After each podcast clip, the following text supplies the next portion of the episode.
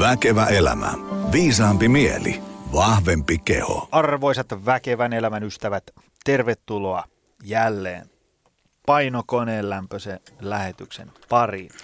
Meillä on tänään itseäni ties monennetta kertaa äärimmäisen paljon kiinnostava teema, eli tavoitteet ja tavoitteellisuus. Ja, ja, ja kuka muu olisi parempi kutsua mökkiin aiheesta juttelemaan kuin Mikko Törmälehto. Tervetuloa. Kiitos, kiitos.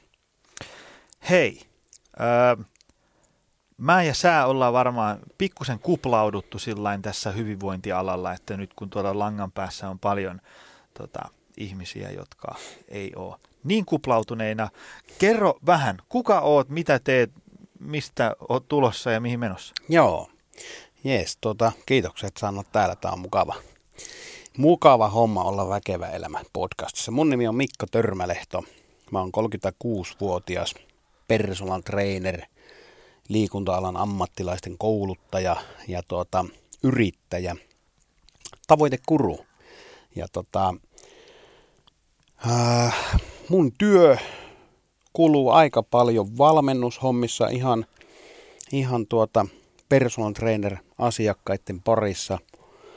Ja sitten tosiaan koulutushommissa, eli mä koulutan Trainer for Youlla, personal trainer koulutuksen lähijaksoja, siellä monenlaisia lähijaksoja. Sitten mä toimin psyykkisen valmennuksen kouluttajana ja tota, hmm, luennoin yrityksille motivaatiosta, tavoitteista, tavoitteen asettelusta. Ja tota, pitäisikö mun heittää tuota, tämmöisestä niin kuin opiskelukoulutustaustasta? No, kerro ihmeessä. Joo, tuota, kouluttautunut on aika paljon. Mä oon tämmöinen aika, monesti sanonkin, että, että, että tiedeorientoitunut tyyppi ja se on varmaan yksi, yksi semmoinen syy, että on, on opiskellut paljon, mutta ihan alkupitäen niin mä oon lähtenyt Lapin ammattikorkeakoulusta. Nykyinen Lapin ammattikorkeakoulu, silloin Rovaniemen ammattikorkeakoulu, mutta tota, liikunnan ohjaajaksi valmistuin valmennuksen linjalta. Sitten tein paljon yritysvalmennushommia ja tota, sen jälkeen Jyväskylän liikuntatieteelliseen sieltä valmistuin liikuntatieteiden maisteriksi ja sitten sen jälkeen aloitin oikeastaan nämä PT-valmennushommat ja, ja tota, ää, sitten mä oon tuosta Haakahelian ammattikorkeasta ylemmästä ammattikorkeasta käynyt myös valmennuksen liinan. Et sillä on mennyt vähän, vähän risti, että ensin ammattikorkea, sitten yliopisto ja sitten ylempi ammattikorkeakoulu. Sitten on kaikkea semmoista pienempää kurssitusta, personal trainerin koulutusta, valmentajan ammattitutkintoa ja käyttäytymistieteitä, hyväksymis-, omistautumisterapiaa opiskellut myös. Ja oikeastaan ehkä niin viime vuosina niin sinne käyttäytymistieteisiin vähän, vähän vielä niin kuin enemmän, enemmän suuntautunut, mutta tuota, tämmöinen varmaan lyhykäisyydessä meikäläisen tausta ja pläjäys. Joo. Ja se, minkä mm-hmm. takia itse arvostan tota, tämmöisiä niin koulun käyneitä tyyppejä on se, että mm. siellä koulun penkillä on pakko lukea ne semmoiset niin tylsätkin perusasiat. Mm. Teekö, jos sä oot sille mm. vain itse oppinut, niin sitten se voi olla, että sä vähän, vähän niin kuin menet sille sinne kivoihin ja, mm. ja semmoisiin niin innostavia, mielenkiintoisia juttuja, ja silloin sulla voi jäädä semmoisia tosi tärkeitä asioita väliin, koska ne on vähän sitä tylsää ja kuivaa. Joo, on siinä varmaan tuokin ihan Ihan totta, ihan hyvä, hyvä pointti. Ja sitten tota, kyllä se kuitenkin näin on, että vaikka se oma lukeneisuus ja itseoppinuus on ihan hirvittävän tärkeää, niin, niin kyllä mun mielestä on hyvä käydä kouluja, jotka perustuvat johonkin, joissa on aina jonkinnäköinen niin kuin viitekehys, että se ei ole ihan vaan sitä, että on oppinut ja jaan sitä tietoa muille, vaan että mun, mun, mun mielestä on niin kuin hauska ottaa aina selvää, selvää esimerkiksi se, että mihin tämä oppi niin kuin perustuu. Kyllä, kyllä. Mm. Koska tota, se, jos puhutaan terveydestä ja hyvinvoinnista ja tällaisista asioista, niin tavallaan kun, kun sä ja mä sanotaan jotain, mm. niin sitten tuolla langan päässä teekö joku ehkä ottaa jopa tosissaankin näin jutut, niin sen ihmisen teekö, niin elämän suunta voi muuttua johonkin suuntaan, niin mm. niin silloin ei voi päästellä suusta ihan mitä sattuu. No näin, näin se on. Ja näin sitten on. koulun penkillä ne asiat, niin mitä siellä puhutaan, niin kyllä ne niin kuin aika tuhdin – happotestin on käynyt, että onko asiat mm. näin, vaiko eikö. Mm. Tai sitten siellä ainakin sanotaan, että no tämä nyt ihan varma, että tämmöistä näyttöä mm. on nyt tulossa ja niin mm. edespäin. Kyllä. Että kyllä. Hei, tavoitekurut. Tuossa jo vähän vilautitkin. Mikä, Mm. mikä se on? Mitä se tekee? Joo, tuota, tavoitekurut on motivaation tavoitteen asettamisen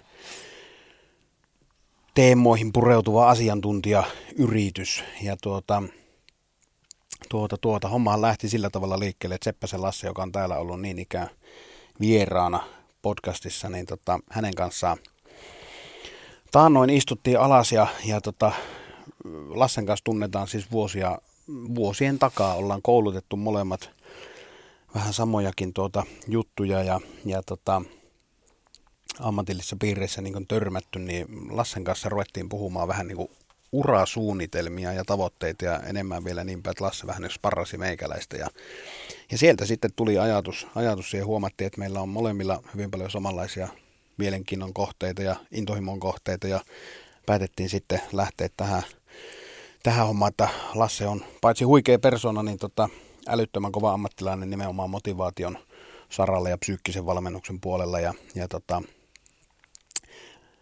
hänen kanssaan sitten lyötiin tämä tavoitekuru homma pystyyn, eli tota, voisi sanoa oikeastaan näin, että meidän semmoinen äh, missio ja tarkoitus on auttaa ihmisiä vähentämään heidän ihan vaatimattomasti inhimillistä kärsimystä elämässä, opettaa heille parempia, parempia taitoja, saavuttaa elämässään tärkeitä tavoitteita ja, ja tota, ää, opettaa niin kuin mentaalisia taitoja, jotka kuuluu hyvin vahvasti tuohon tavoitteen asettelun tai tavoitteiden saavuttamisen ympärille, niin tämmöinen on se meidän, meidän ajatus. Me halutaan auttaa, auttaa ihmisiä saavuttaa heille tärkeitä tavoitteita ja monesti se in- inhimillinen kärsimys myös lähtee siitä, että ihminen haluaa jotain, mutta ei esimerkiksi löydä keinoja saavuttaa sitä, mitä haluaa.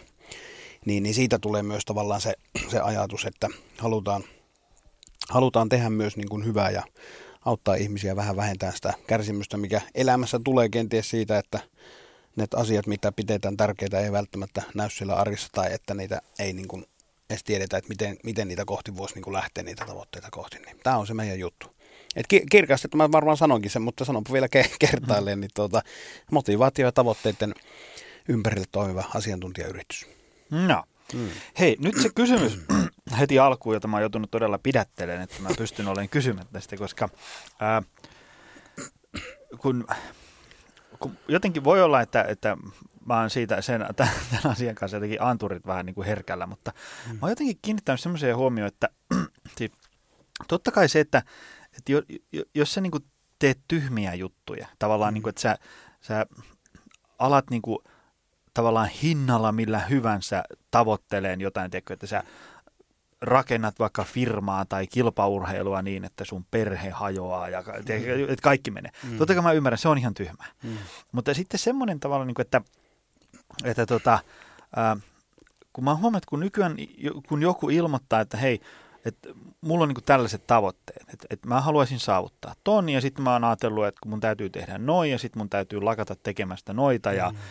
mun täytyy, ikään kuin tulee semmoisia tämmöisen niin itsekurin ja tällaisen elementtejä siihen mm. arkeen, että mä teen tämmöisiä niin selkeitä jakoja, että mä teen näitä ja näitä mm. mä en tee ja niin edespäin, niin usein ei meinaa saada lausettakaan loppuun, kun paikalle saapuu ensimmäinen, joka ilmoittaa, että, että miksi kaikki pitää aina suorittaa tuolla. Mm. Että tota, et eikö voi vaan niin kuin ottaa rennosti ja elää mukavaa elämää. Ja mm. sitten mulla on ainakin semmoinen olo, että siinä on niin kuin ymmärretty se koko tilanne ja konsepti, tämä tavoitteiden asettaminen tämmöinen ihan väärin.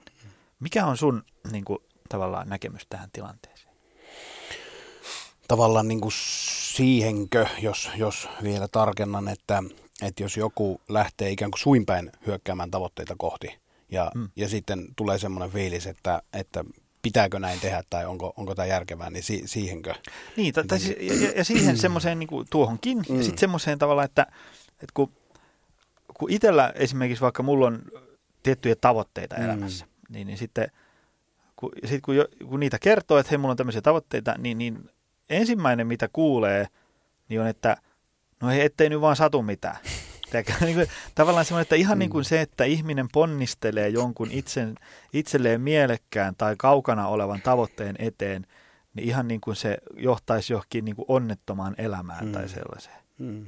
Mutta onko, niinku, onko tavoitteiden, nyt mä keksin, onko mm. tavoitteiden asettaminen siis niinku aina väärin? Joo, tuota, poristaanpa joo tuosta, tuosta tuon ympäriltä. Tuota, ei missään tapauksessa se on väärin. Ää, mä tykkään lähestyä tuota niin semmoisesta teemasta, että se tosi tosi iso kysymys on se, että miten yksilö ja ihminen itse suhtautuu tavoitteisiin. Se on, se on niin kuin yksi tosi tärkeä juttu. Vaan palaan vielä, vielä tuohon kohta. Ja tota, tavallaan se ajatus, että eihän tavoite itsenä, tai itse se tavoite, niin harvoin se välttämättä on, on huono tai hyvä, vaan kyse on siitä, että sopiiko se ihmisen elämäntilanteeseen, miten ihminen itse on oppinut suhtautumaan teemaan nimeltä tavoitteet. Ne on niin kuin isoja, isoja kysymyksiä. Ja sitten, sitten mä mielellään niin kuin lähden ihan semmoistakin kaavaa pitkin ehkä rakentaa vastausta, että, että kyllähän niin kuin jos ajatellaan ihan ihmistä ihan niin kuin tämmöisenä biologisena, psykologisena, sosiaalis-fyysisenä komponenttina, niin kyllä meille tavoitteet on tosi luonnollinen teema. Et niin kuin mä monesti sanon, sanon koulutuksessa omilla luennoilla, että et kyllähän ihmisen aivot on rakennettu jo sillä tavalla, että me tehdään jatkuvasti koko ajan päätelmiä ihan niin kuin tästä lähitulevaisuudesta, mitä, mitä tehdään seuraavaksi, miten tehdään. Ja ihmisille on myös hyvin luonteen omaista tietyllä tavalla hamuilla sitä, että mitä mä voisin saavuttaa siellä kaukana tulevaisuudessa. Kutsutaanko sitä nyt sitten unelmoinniksi tai haaveiluksi tai tavoitteen asetteluksi. Mutta että kyllä se niin kuin, tietynlainen tavoitteellisuus on ihmisille tosi luonnollista. Mutta se on sitten eri asia, että osataanko me asettaa hyviä tavoitteita ja että miten me itse suhtaudutaan niihin tavoitteisiin. Et missään tapauksessa tavoitteet itsessään ei ole huono juttu. Jopa heittäisin niin päin, että tavoitteethan on jos ajatellaan, että ne ovat toimivia hyviä tavoitteita, niin se on ihan tutkittu, että ne liittyy hyvin vahvasti ihmisen onnellisuuteen, koettuun tyytyväisyyteen elämässä ja hyvinvointiin. Eli palataan aika pitkälle siihen, että, että osaako ihminen asettaa niitä hyviä tavoitteita. Et voi sanoa niin, että huonot tavoitteet, ne heikentää tutkitusti ihmisen hyvinvointia, niin psyykkistä kuin fyysistäkin. Ja hyvät tavoitteet, ne lisää ihmisen hyvinvointia. Et sillä tavalla niin se on tosi tärkeä iso teema, tavoitteet. Mutta sitten monet ihmiset kompastuu tavallaan siihen, että, että niillä on hyvin, hyvin tota, joustamaton suhtautuminen tavoitteisiin. Että se on vähän enemmän semmoinen, että, että tota, siellä on niin kuin mustavalkoista ajattelumallia ja se sitten voi saada aikaan sen, että No se on jo toinen kysymys, että se, mm. se että niitä ei niin kuin saavuteta, mutta, mutta tämmöisiä ajatuksia. Eli onko se niin kuin silleen, että jos ne tavoitteet alkaa ahdistaa tai niistä tulee niin kuin kärsimystä elämään pitkässä ja lyhyessä juoksussa, niin sitten se ongelma, sit se, se, se tavoite on jotenkin niin kuin väär, väärin se, se, ta, se tavoite voi olla väärin asetettu tai sitten voi olla niin, että, että ihmisellä ei niin kuin ole tietyllä tavalla taitoja taitoja edetä, taitoja suhtautua siihen tavoitteeseen eri tavalla. Että se on, se on niin kuin tosi mielenkiintoinen ylipäätään, kun ajatellaan tavoitteita, että, että mä tykkään ajatella niin, että semmoista kaksi tosi isoa teemaa, mitkä liittyy, vaikuttaa tavoitteisiin, niin on motivaatio ja taidot. Eli tavallaan se, että jompikumpi ei koskaan riitä. Meillä, jos me halutaan saavuttaa hyviä tavoitteita, niin meillä täytyy olla törkeän kova motivaatio, mutta se motivaatio, joka ei yksistä ikinä riitä. Että ihmisillähän voi olla älyttömän kova halu tehdä jotain, saavuttaa jotain, mutta sitten ei vaan yksinkertaisesti sillä hetkellä elämäntaidot, psyykkiset taidot, mentaaliset taidot, ne ei vaan niin kuin riitä. Ja siinä tullaan siihen, että tavoitteissa onnistumiseen, jos ne on niin kuin pitkän aikavälin tavoitteita, joita ei saavuteta ihan hetkessä, niin kyllä niihin vaaditaan tosi paljon itsesäätelyn taitoja. Monia muitakin taitoja, joihin voidaan palata tuonnempana vaikka. Mutta. Joo, joo. Hmm. Tuota, ja sitten äm, tänään tuli, tuli toisaalla näistä aiheista keskustelua ää, siitä, että et, kun, kun tavallaan et, kun jotain postaili menee, niin kuin, että, että mä oon nyt ajatellut, että kun mun tavoitteet on nämä ja nämä ja nämä, ja että mulla on niin kuin, jos ajatellaan, että mulla on ö, sata yksikköä aikaa tarjolla, niin, mm. niin, mun niin kuin ympäröivä maailma tarjoaa noin niin kuin 300 yksikköä tekemistä. Niin kuin, että tavallaan niin kuin, ai, niin kuin tekemistä on huomattavasti enemmän ja kaikkea, mm. niin kuin, että lähde tähän mukaan, tuu sinne, tee tätä niin edespäin. Niin on tarjolla niin kuin huomattavasti enemmän kuin mihin mulla on aikaa ja resursseja niistä. Mm. Niin sitten siitä postailen, että tavallaan, että, että, että mä, mä en niin kuin, mä, mä oon päättänyt, että, että tämmöiset asiat, niin, niin mä en tee näitä. Näin, mm. näin kuuluu mun repertuaariin. Esimerkiksi vaikka armoton biletys. Mm, esimerkiksi se, jotenkin se ei vaan niin kuin nyt tunnu just mm. tässä elämäntilanteessa niin kuin mun jutulta. Sitten mä ajattelin, että mm. en mä niin kuin tee sitä. Kyllä mä voin niin kuin vaimon kanssa ottaa parilaisia punaviiniä pihvin kanssa tai käydä jonkun tutun kanssa terdellä, ottaa mm. yhden bisse. Mutta se on niin kuin siinä. Mm. Niin, niin sitten, ja sitten tavallaan siitä tuli keskustelu, että, että, että miksi pitää olla noin jyrkkä joko tai asettelu, että eikö voi niin kuin, mennä sillä niin kuin, pikkusen paremmin – ajattelumallilla eteenpäin. Ja, mm. ja, ja mähän itse olen suuri pikkusen paremmin ajattelun kannattaja, mm. mutta se, että et, et sulla on niinku isot tavoitteet ja sitten päivittäin teet pikkujuttuja, nehän ei niinku sulje toisiaan. Mm, ei, nimenomaan. Niin. Ja sitten se, että niinku, se vanha tuttu, että tavallaan, että sulla on niinku, joku maali siintää silmissä, mutta sä osaat nauttia siitä matkasta mm. myös. Se on ehkä se iso taito ainakin mun mielestä. I, joo, ja sitten ehkä vielä kun tuossa sanoit, että ne ei sulje toisiaan pois, niin ei, ei missään tapauksessa sulje. Ja oikeastaan siis se pienet teot ja isot kaukana olevat tavoitteet, että ne ei niin sulje toisiaan pois, niin Mä jopa väittäisin näin, että se on ehdoton edellytys sille, että jonkun ison tavoitteen saavuttaa, niin se, että osaa ratkoa sen, että mitä mun pitää tehdä niin kuin päivittäin, pieniä, pieniä juttuja. Että harvoin ne olipa ne sitten hyvinvointitavoitteita tai parisuhteeseen liittyviä tai koulutukseen, johonkin tämmöiseen oppimiseen liittyviä tavoitteita, niin harvoinpa ne asiat toteutuu sille, että vaan ikään kuin pitää sen ison vision mielessä, vaan kyllä se täytyy, täytyy osata miettiä, että mitä mä teen juuri tänään tai juuri huomenna sen, sen mm. tavoitteen eteen. Sen verran heitä muuten vielä tuossa, kun ää, puhuttiin tuosta, tuosta ajatuksesta, että onko ne tavoitteet aina huonoja tai ja, ja vähän niin kuin viitattiin siihen, siihen tavallaan niin kuin suhtautumiseen, että mikä se on se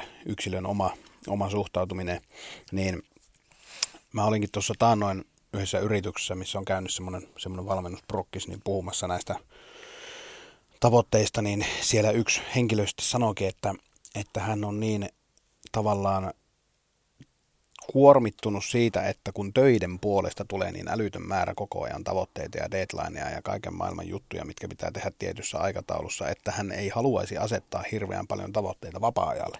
Niin tämähän on niin kuin hyvin tyypillinen tavallaan mm. niin kuin kuvio. Ja, ja siinä tullaankin just siihen isoon, isoon teemaan, että, että kun hyvä tavoite on aina semmoinen, että se niin kuin kuuluisi siihen ikään kuin sen saisi linkitettyä siihen sen hetkiseen elämäntilanteeseen. Niin nyt jos ihmisillä on vaikka semmoinen tilanne, että se työ kuormittaa tosi paljon, ja monesti vielä niin, että ne tavoitteet sillä töissä tulee myös ulkoapäin, että ei niitä kaikkia saa itse päättää, niin se on jo kuormittavuustekijä. Ja silloin on ihan luonnollista, että ihmisillä voi olla semmoinen suhtautuminen, että mä ei yhtään nappaa tämä tavoitteista täällä niin kuin vapaa-ajalla.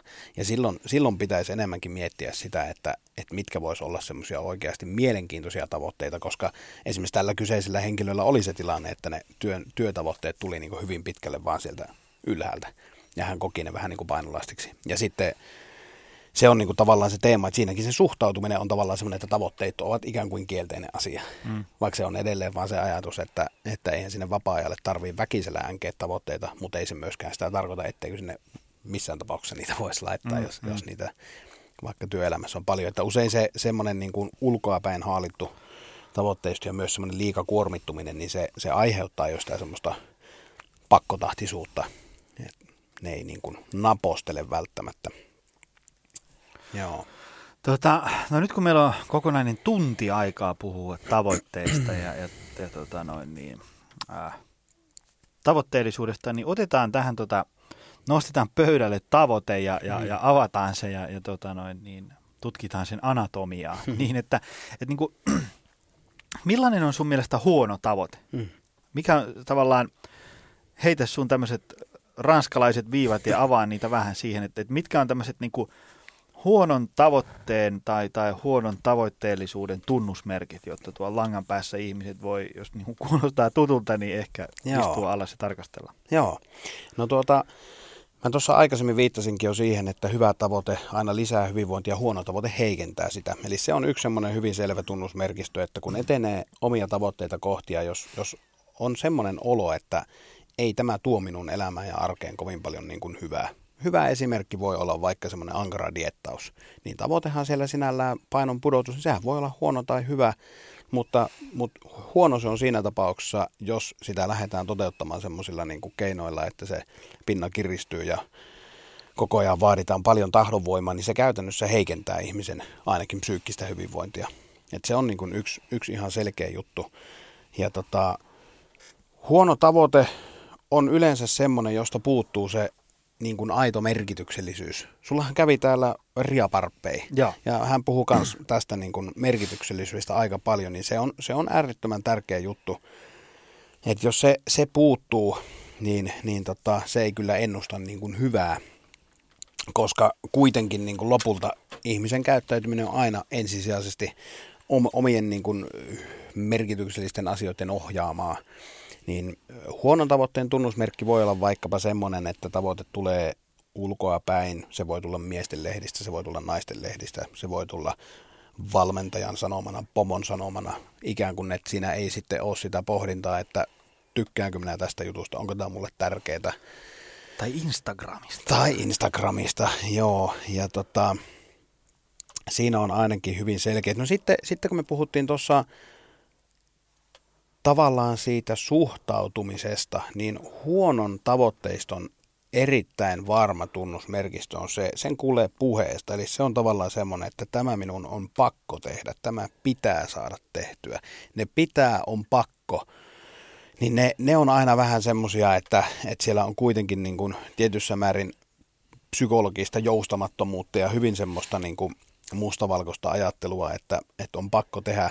Ja kuitenkin me tiedetään, tässä tulee jo vähän varmaan samalla vastaukset, mikä nyt on se hyvä, hyvä tavoite, mutta jos nyt ajatellaan sitä, että sisäinen motivaatio on tutkitusti ihan äärettömän tärkeä ihmisen hyvinvoinnille, niin sisäinen motivaatio ei kuulu puheessa niin, että tämä minun on pakko saada tehtyä. Et se on enemmän sitten se on pakko ja on pitää, niin se on, se on semmoista suorituskeskeistä meininkiä, jos, joka voi jo viitata siihen, että se tavoite tulee jostain niin kuin muualta kuin mikä on itselle tärkeää.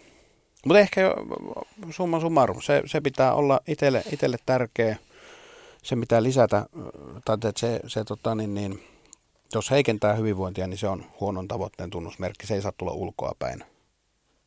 Siinä on pari tärkeää juttua. Joo, eli siis just semmoinen, että niinku tekee jotain asiaa sen takia, että kun mutki tekee tälleen. Mm, kyllä, ja jos... Ja varsinkin, että jos ei, jos ei itse huvita, mutta mm. siksi, siksi on pakko huvittaa, mm. kun näköjään mm. muitakin huvittaa. Ja... Ju, just näin, ja siis tavallaan jos mietitään ihan vaikka jotakin, ää, meillähän on ollut paljon, tai koko ajan on, on erilaisia trendejä esimerkiksi kouluttautumisen suhteen.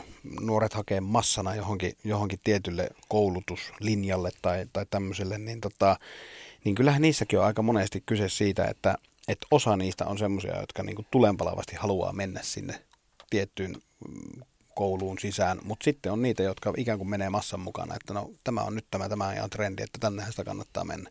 Ja kylläpä ne yleensä on niitä, jotka sitten tulee jossakin vaiheessa siihen tulomaan, että ei tämä ollutkaan mun juttu. Ne mm. vaihtaa. Mm. Mm. Että voi näkyä niin kuin ihan tommosissa, tommosissa jutuissa myös. Tän näkyykin. No vähän tota, no, raapastiin, niin, niin mikä sitten on tota, hyvä tavoite? No hyvä tavoite on se aika niin näiden äsken mainittujen No kyllä se tietysti sinne, sinne aika vahvasti menee, että hyvä, hyvä tavoite on, on semmoinen, joka tuo mielekkyyden kokemuksia, joka on, on niin kuin omien arvojen ohjaamaa ja tota, lisää niin kuin koettua onnellisuutta, tyytyväisyyttä elämään. Et kyllä siinä pitää olla semmoista, semmoista niin kuin aitoa, aitoa merkityksellisyyttä ja sitä mun mielestä kyllä ihmiset pohtii nykypäivänä ihan liian vähän että mikä toisi mikä toisi niin hyviä kokemuksia. Ja sitten ää, onko ok, jos, jos puhutaan hetki arvomaailmasta? Oh, no, no anna mennä vaan. Oli tämmöinen ajatus, kun siis tuota, arvoistahan puhutaan nyt tosi paljon. Sä, säkin puhut niistä ja hirveän monet ihmiset, siis ihan, ihan niin kuin mm, PT-kentällä personal traineritkin tuntuvat, että ne puhuvat siitä paljon. Ja se on tietysti tosi hyvä, että niistä puhutaan, koska siinä käytännössä kuitenkin sekin on tutkittu että niin vahvasti, että kun ihminen elää omien arvojensa mukaista elämää, niin heillä on huomattavasti vähemmän psyykkisiä oireita. Siis ahdistusta, stressiä, masennusta on huomattavasti vähemmän ihmisillä, jotka on tavallaan tai toisella pystynyt kirkastamaan sen, että mitä minä haluan, mikä mulle on niin hyvä elämä. Niin kyllä se hyvä tavoite pitäisi ehdottomasti linkittää niihin. Ja se arvosana on vaan niin kuin kokenut vähän semmoisen inflaation mun mielestä, että kun niistä puhutaan niin paljon, mutta se ei missään nimessä tarkoita sitä, etteikö, tai että niistä puhumista pitäisi johonkin vältellä tai lopettaa. Päinvastoin se on niin tärkeä teema, että vaikka se onkin kokenut inflaation, niistä pitää silti puhua. Mutta se, mikä liittyy tähän, tähän niin kuin arvoteemaan, on mun mielestä se, että tavoitteissa joskus voi olla järkevää miettiä ihan niinkin, että, että tota, että saanko mä tavallaan tästä tekemisestä niin kuin hyviä kokemuksia. Eli tavallaan se kokemus on se, mikä jää monesti niin kuin unholla. Että ihmisenä on hirmu helppo sanoa, että mulle on tärkeää perhe ja terveys ja mulle on tärkeää oppiminen ja jatkuva itsensä kehittäminen tai hyvinvointi, mutta sitten me ei tulla monesti miettineeksi sitä, että jos mä nyt toteutan näitä minun arvoja elämässä ja asetan tavoitteet sinne, niin tuoko se mulle hyviä kokemuksia. Että ihminenhän voi ajatella vaikka niinkin, nyt vaikkapa esimerkkinä se diettaaminen, että ihminen voi ajatella, että hänelle tärkeä niin kuin ihan arvona, niin tärkeä asia on hyvinvointi ja terveys. Ja siitä voi jotenkin tulla se ajatus, että no joo, että nythän mulla on niin kuin tähän minun arvoon linkitetty tämä tavoite, että mä lähden puottaan painoa, että koska se tuo parempaa hyvinvointia. Mutta sitten jos sen tekee sillä keinoilla, että se käytännössä koko ajan tuo vaan niin kuin pinnan kiristymistä ja muuta, niin ei se ole mun mielestä arvojen mukaista elämää. Että tavallaan siinä, siinä niin kuin jo, jossain määrin mun mielestä pitäisi jopa ajatella niin, että aina ne teot ei ole ne tärkeimmät jutut, vaan se, että minkälaisia kokemuksia niistä saa. Mm, Et se, se on niinku tavallaan, mitä mä oon monesti sanonut asiakkaille valmennuksessa, että, että asiakas voi vaikka sanoa, että, että mä haluan lisätä liikuntaa mun arkeen. Sitten mä monesti kysyn, minkä takia, ja ja siinä tulee kuitenkin se taustalla joku tämmöinen, että, että jollakin tavalla ihminen kokee, että nyt sitä hyvinvointia pitää parantaa. Mutta sitten jos se suhtautuminen, taas tullaan siihen, niin että miten näihin asioihin tavoitteellisuuteenkin suhtaudutaan, niin jos se suhtautuminen on se, että nyt mulla on tasan 45 minuuttia aikaa käydä salilla, sitten mennään salille niin, että katsotaan koko ajan kelloa ja mietitään, että onko mulla varmasti mahdollista tehdä just tämä näin, ja sitten kun mä oon tehnyt sen salireen, niin sitten pitää hirveällä kiireellä mennä tonne, ja, niin E, en mä näe, että se olisi hirveän hyvinvointia lisäävää harjoittelua ja hyvinvointia. Mm, mm. Että kyllä siinä taas pitäisi tulla siihen, että hei, että, että olisiko ihan ok katsoa eri kohtaan kalenteria, lyhentää sitä reeniä, tehdä puoli tuntia, 20 minuuttia niin, että se on kiva ja hauskaa, eikä sun tarvitse painaa niin kuin painaa tavallaan kelloa vastaan ja näin poispäin. Tämä on semmoinen mun mielestä vähän niin kuin aliarvostettu ja unohdettu teema, kun me puhutaan hyvistä tavoitteista ja siitä, että se pitäisi linkittyä arvomaailmaan, että mitä kokemuksia ne sun arjen teot sulle niin kuin antaa. Mm. Mitäs muuta hyviä tavoitteita? Joo, siinä tuota... Tuli semmoinenkin mieleen tavallaan, että, että jos... Ää, onko niin kuin, kuinka iso se tavoite pitäisi olla suhteessa vaikka ihmisen niin kuin, nykytilaan mm. samassa teemassa. Ajatellaan, että mulla vaikka, niin kuin, mä, mä haluaisin, että mulla on Suomen suurin ja paras hyvinvointialan yritys. Mm. Se on niin kuin, tosi kaukana. Mm. niin on, onko se hyvä vai huono tavoite sun mielestä? No ei se on mun mielestä huono, huono tavoite, mutta tuossa tossa tuota, niin, niin, jos ajatellaan sitä, että, että iso vai pieni tavoite, niin mä tykkään semmoisesta ajatuksesta, että että tota, ihminen tekee aina tasan sen verran, kun mihin hänen arjen voimavarat riittää. Ja tämä on myös semmoinen esimerkiksi PT-kentällä tai valmennuskentällä niin mun mielestä vähän laiminlyöty teema, että monesti voi olla semmoinen tilanne, että asiakas kärsii kauheasta stressistä ja on ihan tupella sen arkensa kanssa. Ja ikään kuin valmentaja sanoo, että nämä asiat olisi sulle aika hyviä tavoitteita. Nyt meidän kannattaisi puottaa painoja, nyt meidän kannattaisi lisätä liikuntaa ja muuta vastaavaa. Ja, ja silloin voi olla, että se tavoitesana siinä kohtaa, kun ihminen on ihan tupella, niin se saa jo niskavillat niin kuin pystyyn. Mm. Eli tavallaan se, että meidän pitäisi tuossakin tilanteessa ajatella niin, että me voitaisiin jopa jossain määrin unohtaa kokonaan ne tavoitteet. Joku voi nyt ajatella linjoille, että no mikäs valmentaja se semmoinen, joka, joka asiakkaan kanssa miettisi, että ei aseteta mitään tavoitteita. Mutta se pointti on kuitenkin siinä, että jos ihminen on kovin kuormittunut, niin ensin pitää päästä tasanteelle. Ei tavallaan niin, pitää mm. saada niitä resursseja palautumista paremmaksi ja sitten on voimavaroja enemmän suuntautua tavoitteisiin. Eli se kysymys, jos ajatellaan sitä alkuperäistä, että pieni vai iso tavoite, niin, niin no yksi hyvän tavoitteen tunnusmerkki, mitä edellisen kysymykseen, niin on se, että sen pitää niin kuin olla linjassa sen hetkisen elämäntilanteen kanssa. Eli jos, jos voimavarat on hyvät, on, on kaikin puolin semmoinen ikään kuin itselle seesteinen arkis on toki hyvin suhteellinen käsite, niin silloinhan voi tavoitella hirveän suuria asioita.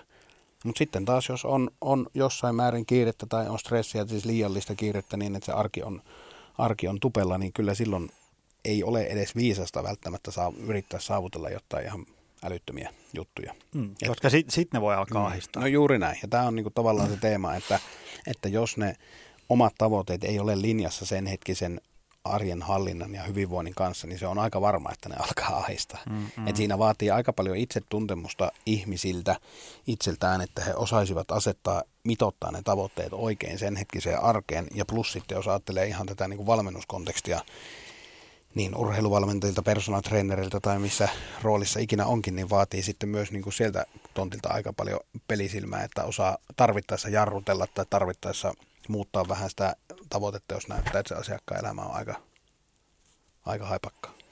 Joo, joo, kyllä sitä, nyt jos rupesin tuossa heti miettimään niin kuin omalla otoskoolla, niin kyllä ne, kyllä ne tavoitteet on, jos nyt pitää miettiä, niin kyllä ne useimmin on niin kuin ihan ylimitotettuja mm. siihen. Siis sillä niin kuin, että nimenomaan kun sanoit niin kuin siihen tavallaan siihen, että mihinkä nyt rahkeet riittää. Että jos sä painat niin kuin, laikka punaisena töitä tehnyt jo pitkään mm. ja sitten siihen vaikka niin kuin syömiset ja, ja palautumiset on vähän mitä sattuu ja sitten sulla on niin kuin perhettä ja, ja vähän keittiöremonttia kylkeä ja niin edespäin. Mm.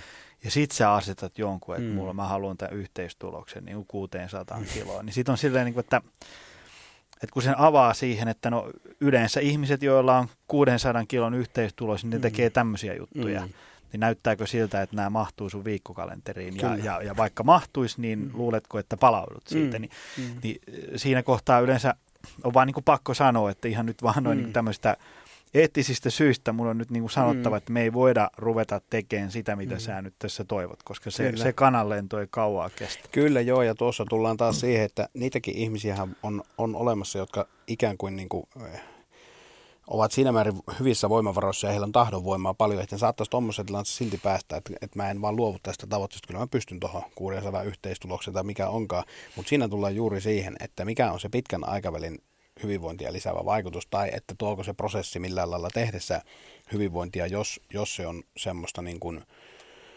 äh, miten se voisi sanoa, vähän niin kuin pakkotahtisesti niiden asioiden vaan toistamista ja tekemistä, mm. että siitä kaikenlainen ilo ja nautinto puuttuu, tai että joutuu liian paljon uhraamaan sitten muita asioita niin kuin syrjään, mm, mm. Niin, niin taas siinä tullaan mun mielestä tavallaan siihen, että että tuoko se itse tekeminen, ei pelkästään sen tavoitteen saavuttaminen, vaan se itse tekeminen sillä arjessa niin kuin tavallaan semmoisia tyytyväisyyden fiiliksiä mm. ja merkityksellisiä fiiliksiä. Ja tuommoisessa mainitsemassa tilanteessa, niin mä uskon, että näin ei olisi. Mm-hmm. tai sitten, että jos se, se voi olla, että sen tavoitteen saisi toteutetuksi, mutta sitten kun se olisi tehty, niin sitten tulee vähän semmoinen fiilis, että no olisi järkevää. niin, niin. Et siinä vaaditaan niin kuin paljon myös tavallaan tuommoisessakin tilanteessa niin just sitä äh, tietynlaista niin kuin itsesäätelyn taitoa, ja, koska tavoitteessa on aika paljon kyse myös itsensä kehittämisestä, itsetuntemuksesta myös, niin se vaatii tosi paljon itsetuntemusta tietää se, että mitkä tavoitteet mulle sopii ja minkä tyyppiset on niin kuin mulle, mulle hyviä juttuja, miten mun kannattaa, kannattaa edetä. Mulla tuli semmoinen juttu vielä tuossa, just kun puhuttiin tuosta niin kuin pienestä tavoitteesta tai tosi isosta tavoitteesta, niin tämä on, tää on tosi mielenkiintoinen ajatella silläkin, että, että meillä voi olla ihminen – joka ajattelee esimerkiksi, että onkohan mulla mitään mahdollisuutta pudottaa viittä kiloa painoa.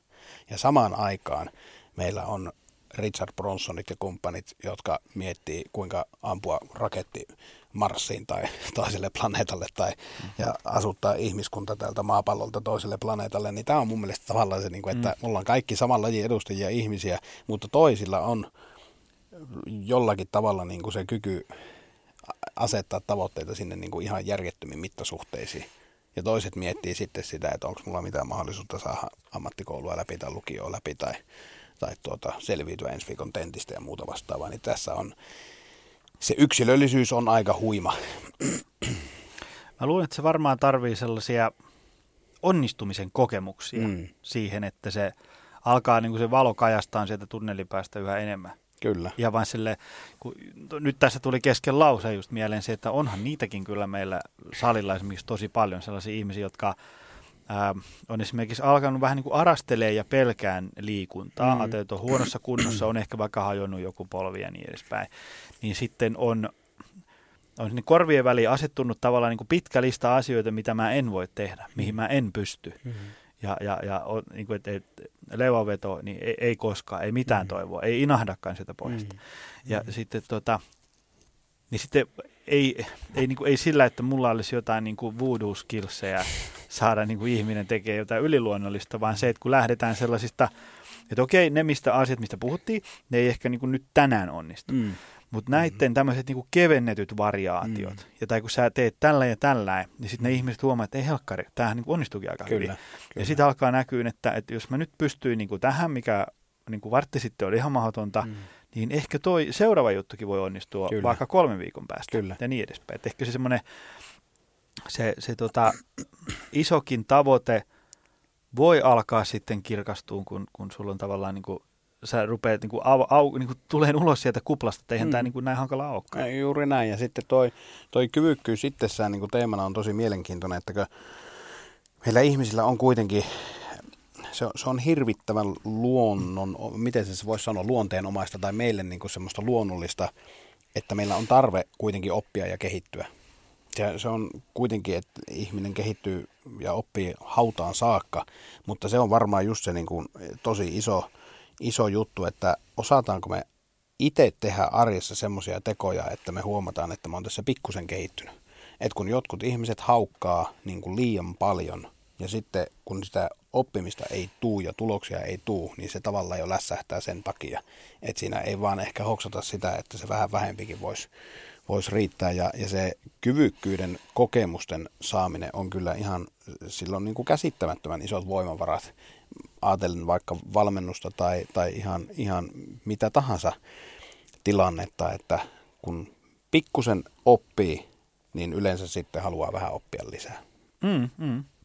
Ja sitten just tulee se semmoinen itseluottamus sille, että jos ajattelee, niin kuin, että jos pysähtyy hetkeksi miettiin, että, että se mitä mulla on tänään, niin, niin, mm. niin kuusi vuotta sitten ei, ei tämä mahtunut edes päiväuniin. Kyllä. Ja sitten miettii, että No mikäs mua estää saavuttamasta kuuden vuoden päästä niitä asioita, mitkä just nyt ei mahdu mm. edes päiväuniin.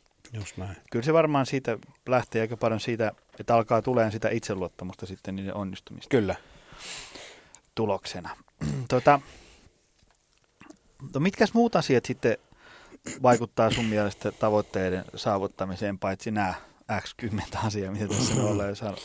Pitää oikein miettiä, mitähän kaikkea mä oon tuossa höpöttänyt, itsekään muista, mutta, mutta ihan jos mietitään niin kuin, viittasinkin tuossa, tuossa alussa, että, että olen jossain määrin tiedeorientoitunut, niin ihan jos mietitään tavoite motivaatiotutkimuksia, niitä on kuitenkin tutkittu kymmeniä vuosia, verrattain vähän aikaa verrattuna monen muuhun tieteenalaan, mutta joka tapauksessa niitä, niistä tiedetään paljon, niin, niin ihan jos me ajatellaan, mitä sieltä nousee, niin niin, niin, resurssit on yksi, eli resursseilla käytännössä tarkoitetaan sosiaalisia, psyykkisiä, fyysisiä resursseja, eli tavoitteisiin vaikuttaa ihan merkittävästi se, että, että ihmisen perustarpeethan täytyy tyydyttyä, eli täytyy, täytyy olla tarpeeksi liikettä ja olla hyvässä kunnossa, täytyy olla tarpeeksi unta. Tavallaan tylsiä perusasioita, mutta ihmiset ei vaan monesti ymmärrä sitä, että kuinka järjettömän iso merkitys sillä on, että jos ne tietynlaiset niin kuin fyysiset perustarpeet, nyt vaikkapa uni ei toteudu siellä arjessa,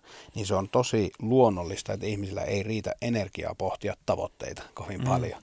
Eikä niille riitä välttämättä sitten, tai, tai sanotaan, että jos on kovin niin kuin laiminlyönyt fyysiset tarpeensa, niin silloin joutuu kyllä käyttämään myös tahdonvoimaa tosi paljon.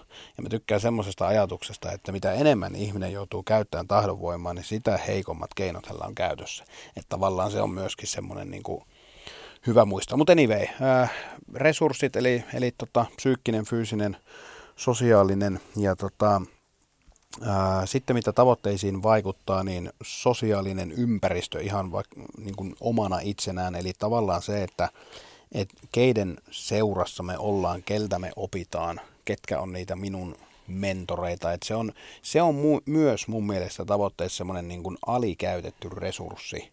Tavallaan se se niin kuin, mä, mä näen sen sosiaalisen ympäristön semmoisena, että, että mä sanon monesti asiakkaalle näin, että kerro tästä sun tavoitteesta vähintään yhdelle ihmiselle ääneen.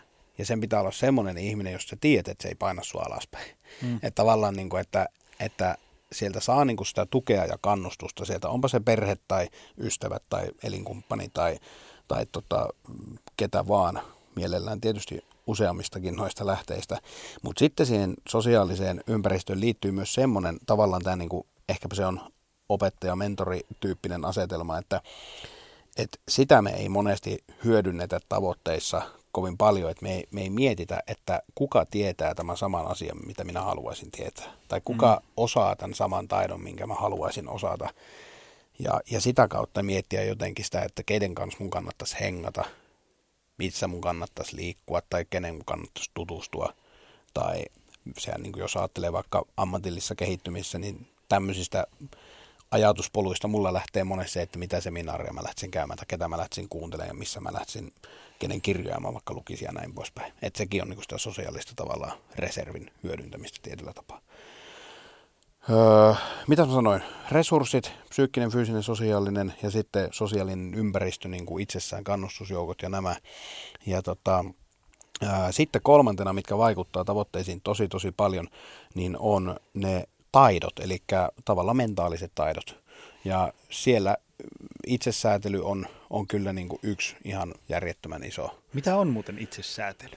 Itsesäätely on käytännössä kykyä vaikuttaa omaan toimintaan ja itsesäätelykin on vielä semmoinen hirvittävän iso kimppu, että siinä on monia tämmöisiä niin kuin alataitoja, mutta itsesäätelyyn liittyy hyvin vahvasti kyky havainnoida omia ajatuksia ja tuntemuksia ja tavallaan tämmöinen tunnesäätely, että kyky vaikuttaa omiin tunnereaktioihin. Eli puhutaan myös siitä, että, että jos ihmisellä on huono itsesäätely, niin silloin se yleensä näkyy reaktiivisuutena. Ja reaktiivisuushan on juuri sitä, että ihminen toimii tunteensa edellyttämällä tavalla, että jos ihmisellä on semmoinen olo, että laiskottaa, niin hän päätyy minuuttia myöhemmin sohvalle makaamaan. Eli tavallaan, että hän seuraa välittömästi sitä tunnetta.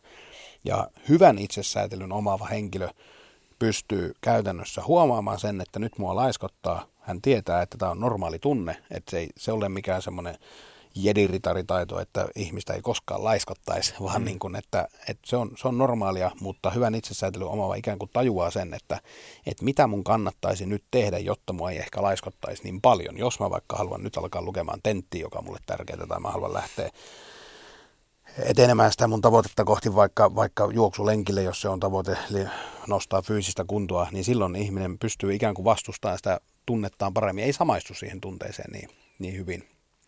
Ja, tota, ja se, on, se on tavoitteiden kannalta ihan järjettömän oleellinen taito, että kuitenkin monella meistä se haaste on, on se, että meillä on kova halu saavuttaa jotakin, mutta tuota, se reaktiivisuus on niin voimakasta ja me samaistutaan niihin meidän mielen tunteisiin niin kovasti, että me seurataan sitä tunnetta välittömästi ja toimitaan sen edellyttämällä tavalla. Ja ne tunteet ei ole aina semmoisia, jotka on, olisi niin kuin vain hyödyllisiä tunteita mm-hmm. tai hyödyllisiä ajatuksia niin kyllä, kyllä toi on niin kuin myös semmoinen ihan mielettömän tärkeä, tärkeä teema, että, että tota, mentaalisia taitoja täytyy olla, jos haluaa jotain isoa saavuttaa, koska monesti ne isot tavoitteet on semmoisia, että niissä on pakko oppia jotain matkalla. Ei niitä voi niin kuin saavuttaa silleen naps näin. Että kun ne taidot tai resurssit, mitä ikinä vaaditaankaan, että joku tavoite tulee toteutetuksi, niin harvalla niitä on niin kuin synnystää. Mm. Niin, niin. Mutta siinä, siinä on varmaan nyt ainakin muutamat, muutamat teemat. Mulla tuli itsellä mieleen se, no nyt olen sitä pitkään seurannut ja ottanut selvääkin asioista, niin sä puhuit siitä niin kuin sosiaalisesta ympäristöstä, mm. niin, niin sitten siitä vielä jatkojalostuksena tämmöinen niin kuin elinympäristö päivittäminen. Joo. vaan siis sillä tavalla, että jos nyt ajatellaan, että tavoite on vaikka – alkaa syömään fiksummin, mm. niin kyllä sitä auttaa hirveästi, jos sulla on kotona kaapit täynnä fiksua ruokaa. Kyllä, ja sitten, että kyllä. vaikka niin kuin, että haluaisin ruveta käymään kuntosalilla ja lenkkipolulla, mm. niin kyllä sitä auttaa, että sä käyt vaikka ostamassa hyvät lenkkarit ja ulkoiluvehkeet mm. ja, ja mm. salikortin ja treeniohjelma niin edespäin. Että tavallaan se, ne auttaa niin kuin varsinkin siinä, ne auttaa silloin, silloin kun on vähän niin kuin siinä hilkulla, että jaksaks mä tänään tehdä näitä mm. fiksuja juttuja. Mm. Niin kuin se, se onnistuminen on helpompaa, mm. niin kyllä ne sitten kun se tuhat kertaa käy se ajatus, että jaksaks mä, mm.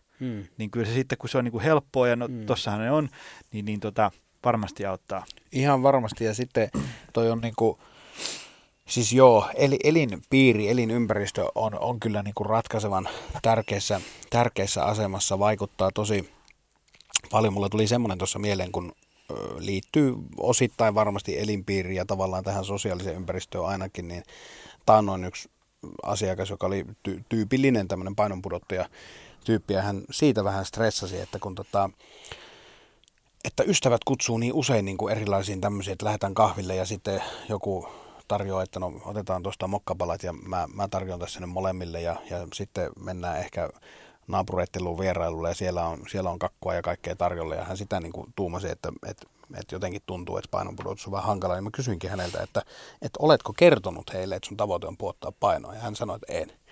Sitten mä sanoinkin, että niin, että, että mitä luulet, että jos et sä ole kertonut tämän niille ihmisille, joiden kanssa olet tosi paljon tekemissä, jos et sä ole niille kertonut, niin ethän sä voi olettaa, että ne tietää, mitä sä haluat mm-hmm. tavoitella. Että tämän niin kuin elinympäristö ja sosiaalisuuteen kuuluu myös se, että se on tavallaan meidän vastuulla tehdä niin kuin, siinä mielessä tiettäväksi muille se meidän tavoite, että me ei niin kuin turhaa hankaloiteta omaa etenemistä sillä, että me vaan pimitetään, että mitä minä haluaisin tässä saavuttaa. Koska silloinhan se on vähän niin kuin herra hallussa, että onnistuuko se homma vai ei. Että et, tota, tärkeitä juttuja. Sitten mä heitän vielä yhden, yhden tota, tuli, tuli tuohon tavallaan tämmöisiin ehkä sosiaalisiin resursseihin ja tämmöiseen mentoriajatteluun, niin tuli, sano, sanokohan Seppäsen Lasse tästä, kun se oli vieraana. No voi olla, että sano, mutta jos sanomme lyhyesti sen kertaa, mutta mä tykkään semmoista tarinasta, kun Lasse tota, vuosia sitten kiinnostui systeemiajattelusta tosi paljon. Ja sitä hän oli ruvennut miettimään, että kuka hänelle voisi opettaa tätä, että kuka tietää tästä aiheesta. Ja tota, hän sitten bongasi etsiskelyn jälkeen, muistaakseni Turun yliopistosta jonkun jampan, joka opetti siellä niin kuin ihan systeemiajattelua. Niin Lassehan teki niin, että hän otti siihen yhteyttä tähän kaveriin ja kysyi, että hei, että jos minä lennän Oulusta Helsinki-Vantaalle lentokoneella ja sä tulisit Oulun tota, Turun yliopistosta tai Turusta, niin sinne Helsinki-Vantaalle treffattaisiin siellä, että paljonko maksaisi tämmöinen kolmen neljän tunnin niin kuin yksityissetti aiheesta systeemiajattelu. Ja sitten ne sopii hinnan kohdalla ja proffa tuli Turusta Helsinki-Vantaalle ja Lasse lensi Oulusta Helsinki-Vantaalle ja no siellä kolme tuntia porisi keskenään ja Lasse tuli takaisin Ouluun. Niin tavallaan tämä on mun mielestä myös semmoinen, että, että hirveän usein ihmiset jättää ton voimavaran niin kuin käyttämättä. Et, et pitäisi miettiä se, että et kysellä kavereilta, että tämmöinen on mun tavoite, mutta mä en oikein tiedä, mitä mun pitäisi tehdä, että onko sulla mielessä, kuka voisi mua auttaa. Tai laitat vaikka Facebook-päivityksen, että tietääkö joku, kuka tietää tästä aiheesta enemmän tai muuta. Niin ihan varmasti niitä apuja löytyy, jos sen vaan uskaltaa niin kuin ilmaista. Mm-hmm. Joo. Juuri näin. Hei tota, huippuurheilijan tota, semmoista mentaliteettia, arkea ja, ja tämmöistä niin kuin, toimintamalleja ei välttämättä niin kuin ihan yksi yhteen kannata siirtää tämmöisen tavallisen sukankuluttajaelämään, mutta onko, niin kuin, onko huippuurheilijoilta jotain kuitenkin opittavaa meillä kuolevaisillakin? On. Ihan ehdottomasti uskon siihen. Tuota, kun ajatellaan huippuurheilijoita, niin heillä on kohtuullisen selkeässä fokuksessa se, että mitä he haluaa. Eli se, mikä heiltä on opittavissa, on se, että heillä on yleensä hyvin täsmällinen tavoite. Se ei ole ympäripyöreästi ilmaistu, vaan se on täsmällinen.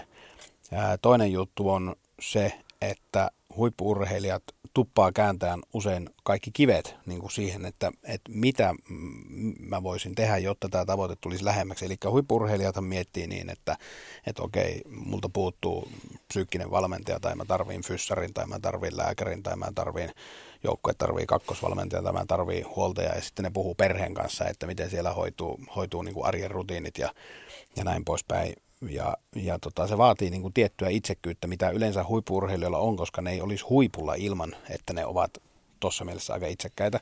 Niin kyllä ihan tämmöisissä pienissä arjenkin tavoitteissa tavalliselle, tavallisen kanta-astujan arkeen mitoitettuna, niin tota, pitäisi ehkä miettiä tavallaan juuri sitä, että, että keneltä, mitä apua mä tarviin, keneltä mä sitä voisin saada, kuka voisi mua auttaa, mitä mun tarvii oppia, ihan niin kuin sitä, että mitä taitoja mun tarvii, tarvii oppia.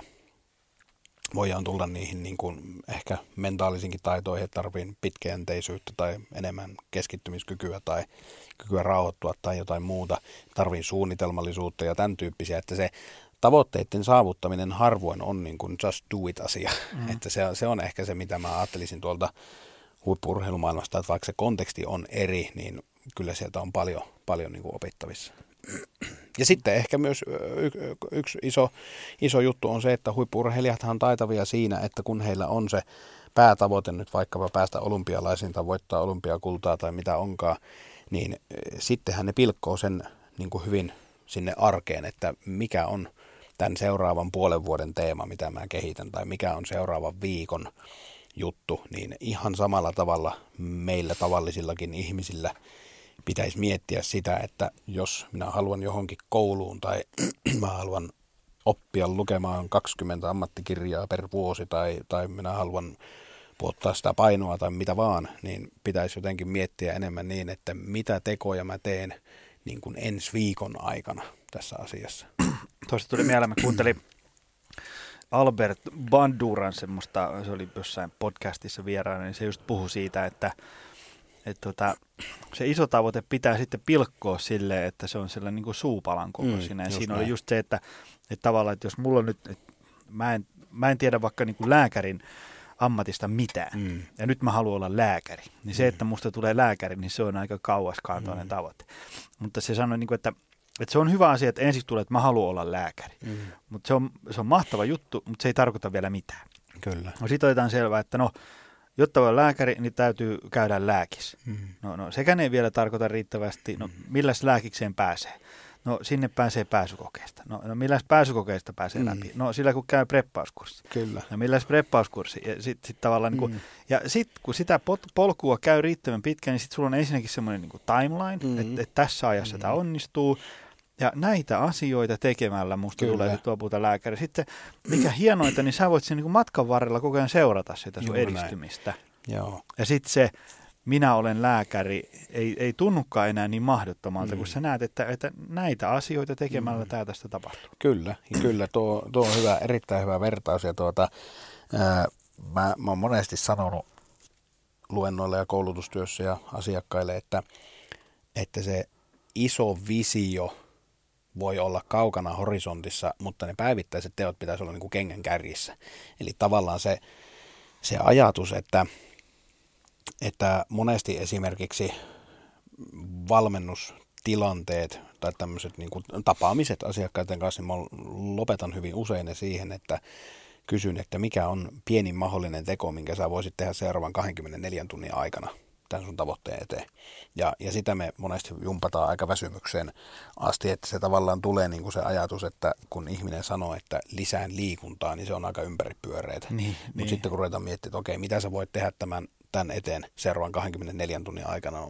Ihminen voi katsoa kalenteria ja tuumata, että ei mulla ole mitään mahdollisuutta tehdä treeniä tai ei ole ehkä välttämättä järkevääkään, mutta okei, me voidaan miettiä seuraavan 24 tunnin aikana se, että, että käykö sä lähikaupassa kävele vai, vai ajat sä se autolle ja pistätkö sä autoa vähän kauemmas parkkia ja muuta vastaavaa. Että kyllä ne kuitenkin rakentuu sieltä tosi pienistä, pienistä arjen, arjen teoista, että se on ihan järjettömän tärkeä, tärkeä teema. Mulla oli joku muukin, mikä liittyy tuohon sun sun tota, niin, niin, esimerkki, mutta ehkäpä se tulee jossain vaiheessa Joo, ei, tämä on, on mielenkiintoinen teema siinä mielessä, kun aina niin kuin, termi ja tavoitteet ja tavoitteellisuus mm. ja niin edespäin, niin niistä heitellään aika löysästi tiskiin, mm. eikä siinä mitään, mutta sitten tavallaan se, se ydin jää mm. usein mm. vähän semmoiseksi ympäripyöreäksi. No sitten, sitten si- sen takia mm. ää, siihen liittyy sitten kauheasti kaikkia mm. väärinymmärryksiä. Niin Nyt mä itse muistan, kun sä sanoit siitä, että, että kun ihminen haluaa lääkäriksi ja sitten hän on tehnyt sen suunnitelman ja,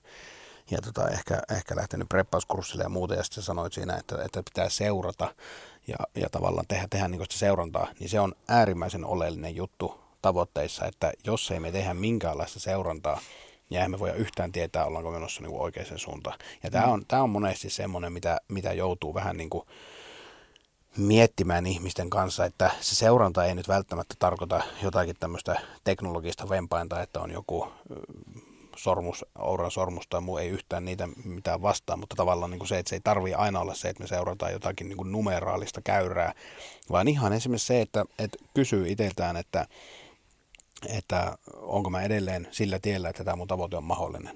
Mm. Tai että mitä mä voisin tehdä seuraavaksi ja, ja esimerkiksi ihan se, että jos puhuttiin alussa siitä, että hyvä tavoite linkittyy aina siihen tämänhetkiseen elämäntilanteeseen, niin hyvä kysymys voi olla semmoinenkin, että onko mun tavoite edelleen realistinen, koska elämäntilannehan voi muuttua. Mm. Niin siinä tullaan myös sitten siihen, että jos se elämäntilanne muuttuu tosi ankarasti, niin se on vain fiksuutta, jos osaa laittaa vaikka se oman tavoitteen hetkeksi jäähylle, eikä tavallaan ajattele niin, että tämän mä oon päättänyt ja tämän mä nyt vaan teen maksu mitä maksu. Että monesti netissä näkee tämmöisiä one-linereita, niin kuin yksi näitä on varmaan suositumpia tämmöinen, että tavo- voittajat eivät koskaan luovuta, niin se on kyllä mun mielestä niin tyhmä sanonta kuin voi ikinä olla, että, että jos ajatellaan sitä, että voittajat ei koskaan luovuta, niin, niin monestihan se näkyy ihmisten elämässä vaan huonona itsesäätelyn taitona, kun vaan päätetään, että mä en luovuta ja painan vaan väkisellä hiileen. Että se on enemmänkin hyvää itsesäätelyä ja hyvää tavallaan sitä niin kuin reflektointia, että osaa ymmärtää, että nyt vaikka tälleen karkeasti, että okei, että pamahti avioero ja sai vielä potkutkin töissä, että nyt meinaa olla pikkusen ressikäyrän korkealla, että nyt voi olla järkevää, että tämä tavoite, niin pikkusen jätetään vähemmälle huomiolle ja laitetaan tämä arkikuntoon ja sitten taas palataan tähän asiaan. Et se on mun mielestä niin kuin älyttömän oleellinen juttu myös. Joo, joo, koska ennen ne sellaiset kuormituksen ja palautumisen tämmöiset niin kuin fysiologiset lainalaisuudet, mm. niin ei ne, kyllä sieltä jokaisella tulee se jaksamisen seinä vastaan mm, sitten. Kyllä. Jo, joillain tietysti niin kuin nopeammin ja joillain vähän hitaammin, mutta se, se on vähän niin kuin, mä sitä tyhmää. Mm. Semmoinen niin kuin ihan ehdon tahdoin just jonkun one-linerin perässä juokseminen. Kyllä. Koska se, mikä itse unohdin sanoa siitä, että mitä on ajatellut, että kilpaurheilijoilta me kaikki sukan kuluttajat voitaisiin ottaa opiksi, niin se, että – kilpaurheilijat ymmärtää sen, että vain niin nopeata voi kehittyä kuin mistä pystyy palautumaan. Mm, mm, Et kun niillähän ei ole ongelma treenata 27 kertaa viikossa, kun mm. niin lappuun kirjoitetaan. Mm. Mutta kun ne tietää, että jos mä treenaan yli kuusi kertaa, niin, niin se seitsemäs kerta, niin mun suorituskyky lähtee alamäkeen. Mm. Niin silloin ne menee tavallaan vaan niin kuin sillä optimaalisella. Mm. Ja, ja sitä kannattaisi meidänkin muistaa se, että ei se niin kuin, just liittyen vaikka siihen syömiseen ja palautumiseen, mm. ja sitten jos sä huomaat, että sulla on joku kova tavoite, on mennyt kivasti, mutta sitten arjessa tulee jotain mm. hässäkkää, niin just niin kuin säädellä sitä, että no hei, mitä jos nyt seuraava kolme kuukautta me vähän mm. nyt jarrutetaan tätä treeniprojektia, että saadaan tämä arki tästä kuntoon. Kyllä. No hei, tähän loppuun nyt sitten tämmöisiä vielä, että ajatellaan, että täältä tulee Joni Jaakkola, sun, sun tuota, asiakas, ja me ollaan pistetty treeniprojekti pystyyn, ja meillä on tavoitteet ja niin edespäin. Ja, no sitten mä tuun tuota, kuukauden päästä sun, sun tuota, ö, koppiin palaveriin, ja sitten mä sanon, että, että tota, no kato, ekat kolme viikkoa meni siinä ihan hyvin tämän projektin kanssa, mutta sitten kato, tuli vähän kaikenlaista, ja jotenkin tämä homma vähän niin kuin vaan jäi, mm. ja nyt mulla jotenkin niin kuin ei ole motivaatio ja niin edespäin. Mm. Niin mitä sä sanoisit mulle lyhyesti?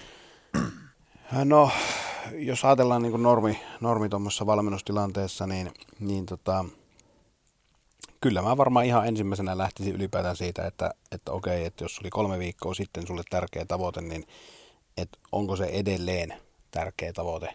Et ihan avoimilla kysymyksillä sieltä niin kuin pohtimaan, eihän siihen mitään semmoista viisasten kiveä ole, mutta, mutta sieltä voi monesti löytyä sitten jotain sellaista, että ihminen on vähän häthätää jotain päättänyt ja, ja sitten monesti lähdetään varmasti tuunamaan sitä, sitä niin kuin arkea, että et, et, jos se nyt on tuommoinen se tilanne, että kolme viikkoa ja sitten motivaatio loppu, niin kyllähän siinä aika paljon voi sitten palauttaa myös sitäkin, että niin kuinka merkityksellinen tavoite tämä nyt sulle oikeasti on.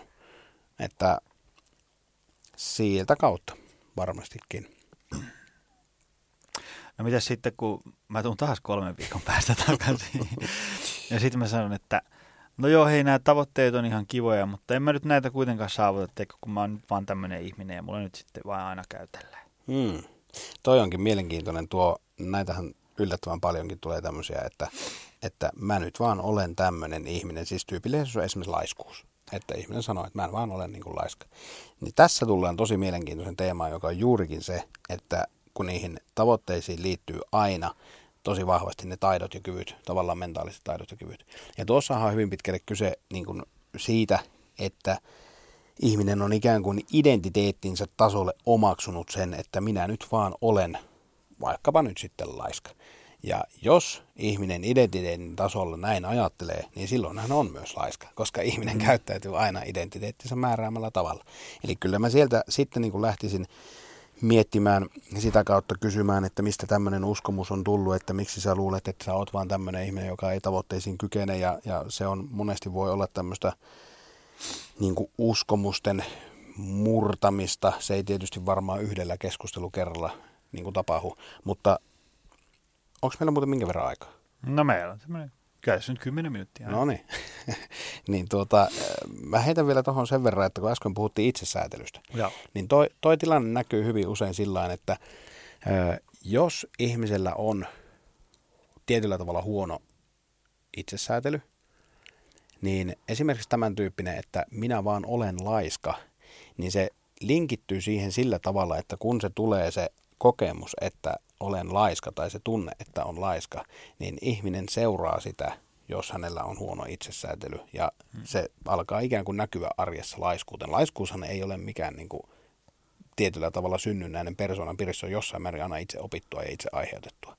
Niin, niin kyllä tässä puhuttaisiin mielenkontrollin heikentämisestä, jos käytettäisiin tämmöistä niin kuin käyttäytymistieteiden termiä, että kun ihminen sanoo, että mä vaan olen jonkinlainen enkä muuksi voi muuttua, niin silloin hän on omaksunut identiteettinsä tasolle tietynlaisen, tietynlaisen mallin ja se mielenkontrollin heikentäminen tarkoittaa sitä, että ihminen oppii toimimaan eri tavalla niin kuin tunteistaan huolimatta. Hän oppii huomaamaan sen, että okei, mä ajattelen itsestäni näin, mutta yksi, yksi, mitä voi lähteä tekemään, on ihan se, että jos ihminen vaikka sanoo, että mä olen laiska, niin hiljalleen lähtee opetuttaa niin päin, että kun tulee tuommoinen fiilis, niin ihminen sanoisi vaikka itselleen ääneen, että huomaan, että mulla on ajatus, että olen laiska. Eli mm. se ei mm. tavallaan naulata, naulata sitä silleen niin kuin mustavalkoisesti, että mä olen laiska enkä muuksi muutu, vaan rakennetaan hiljalleen sitä identiteettiä siihen suuntaan, että mulla on ajatus. Mä huomaan tämmöisen ajatuksen, että mä oon laiska, mutta ei meidän tarvitse toimia edelleenkään sillä tavalla. Se, se pitkässä juoksussa, tämä nyt on pitkä vastaus, mutta, mutta tuota, varmasti menee sitten psyykkisen valmennuksen puolelle ja tavallaan siihen, siihen tuota, niin, niin, mielenkontrollin heikentäviin, heikentäviin harjoituksiin, että tuommoisista identiteettikäsityksistä päästäisiin eroon. No. Joo. Sitten viimeinen. Öö, mä tuun taas kolme viikon päästä. ja sitten mä sanoin, että no, tiedätkö Tanja, jees, mutta tämä edistyminen on niin saamarin hidasta, että mulla on tavoitteet, no isoja tuolla, mutta mä haluan, niin kuin, en, en, mä, mä oon kärsimätön, en mä jaksa tällaista. Mm. Tämä oli hidasta. Mm. Mä haluan kaikki heti nyt. Mm. Mitäs sä siihen?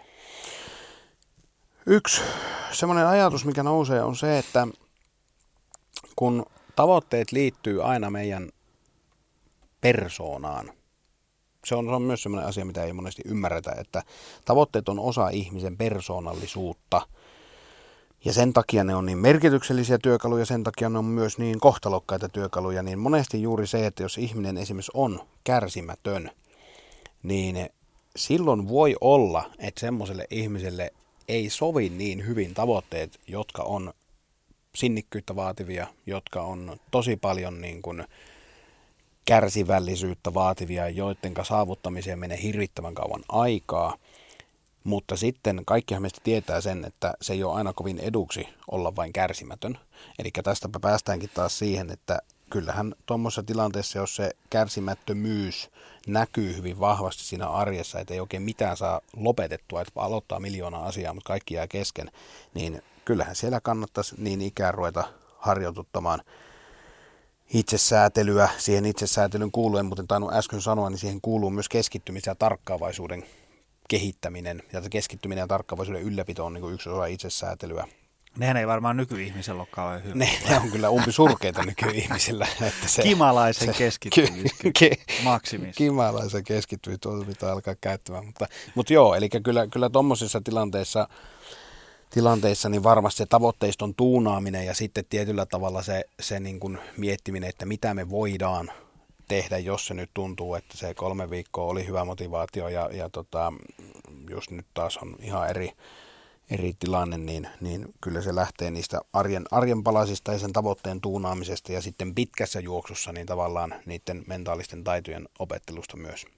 koska kuitenkin aika moni, moni tavoite, niin ne nyt vaan tuppaa vaatimaan monesti pitkäjänteisyyttä ja kärsivällisyyttä. Ja tässä palataan taas siihen, että jos, jos tuommoisia tilanteita on, että jonkun aloittaa ja sitten se vaan niin kuin lopahtaa, lopahtaa tuo innostus, niin kyllä ne on monesti myös kyvyttömyyttä johtaa omaa toimintaa ja kyvyttömyyttä johtaa omaa motivaatiota.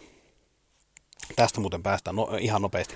Se, se, Tulla se, vaan kyllä, täällä se, nauhaa mahtuu. nauhaa mahtuu, niin tota, se, semmoinen tuota, niin, niin ajatus myös, että, että, että tämmöinen perinteinen, varmaan niin kuin urheiluvalmennuskin, mutta ainakin perinteinen personal training, niin sehän on iän kaiken lähtenyt siitä, että valmentaja ikään kuin sanelee asiakkaalle, mitä tehdään ja missä järjestyksessä ja mitkä on niin kuin hyviä tavoitteita ja hyviä juttuja. Siis ihan vaikka lähtien siitä, että annetaan ruokaohjelmat ja annetaan niin kuin liikuntasuunnitelmat.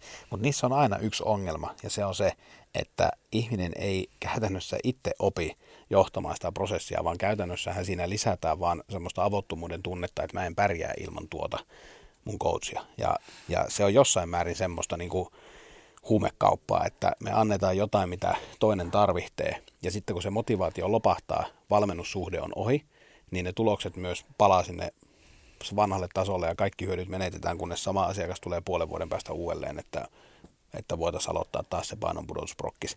Niin mä tykkään ajatella siitä, että käytän tietoisesti termiä perinteinen ja moderni, moderni niin kuin valmennustyyli, mutta niin tämmöinen moderni personal training, niin kyllä sen pitäisi ehdottomasti lähteä siitä, että, että valmentajan tehtävä on opettaa asiakkaalle taitoja motivoida itse itseään. Se on niin kuin ehkä se pointti. Ja tuossa tullaan just tuommoisissa esimerkiksi, mitä sanoit, että kolme viikkoa kestää motivaatio sitten hyytyy, niin, niin, niin kyllä pitkässä juoksussa siinä on juuri se pointti, että se ei, se ei kyllä parane sillä, että valmentaja vaan sanoisi, että tässä on sulle uusi ruokavalio, kokeile taas, tämä on vähän helpompi kuin se edellinen, mutta tämä tuo sulle tuloksia ja muuta. Mm. Niin se on vaan semmoista niin kuin ongelman ulkoistamista, että ihminen tukeutuu taas siihen turveen, mikä ei muutu, että kyllä se kyllä se vaatii mun mielestä sitä, sitä, että asiakas pitkässä juoksussa oppii itse, minkälainen hän on ja mitkä on hänen voimavarat, mitkä on hänen heikkoudet niin sanotusti ja, ja mitä hänen pitää kehittää, millä tavalla hän itse sitä omaa motivaatioa ja tavoitteen asettelua pystyy tuunaamaan, niin silloin me ollaan kehitytty.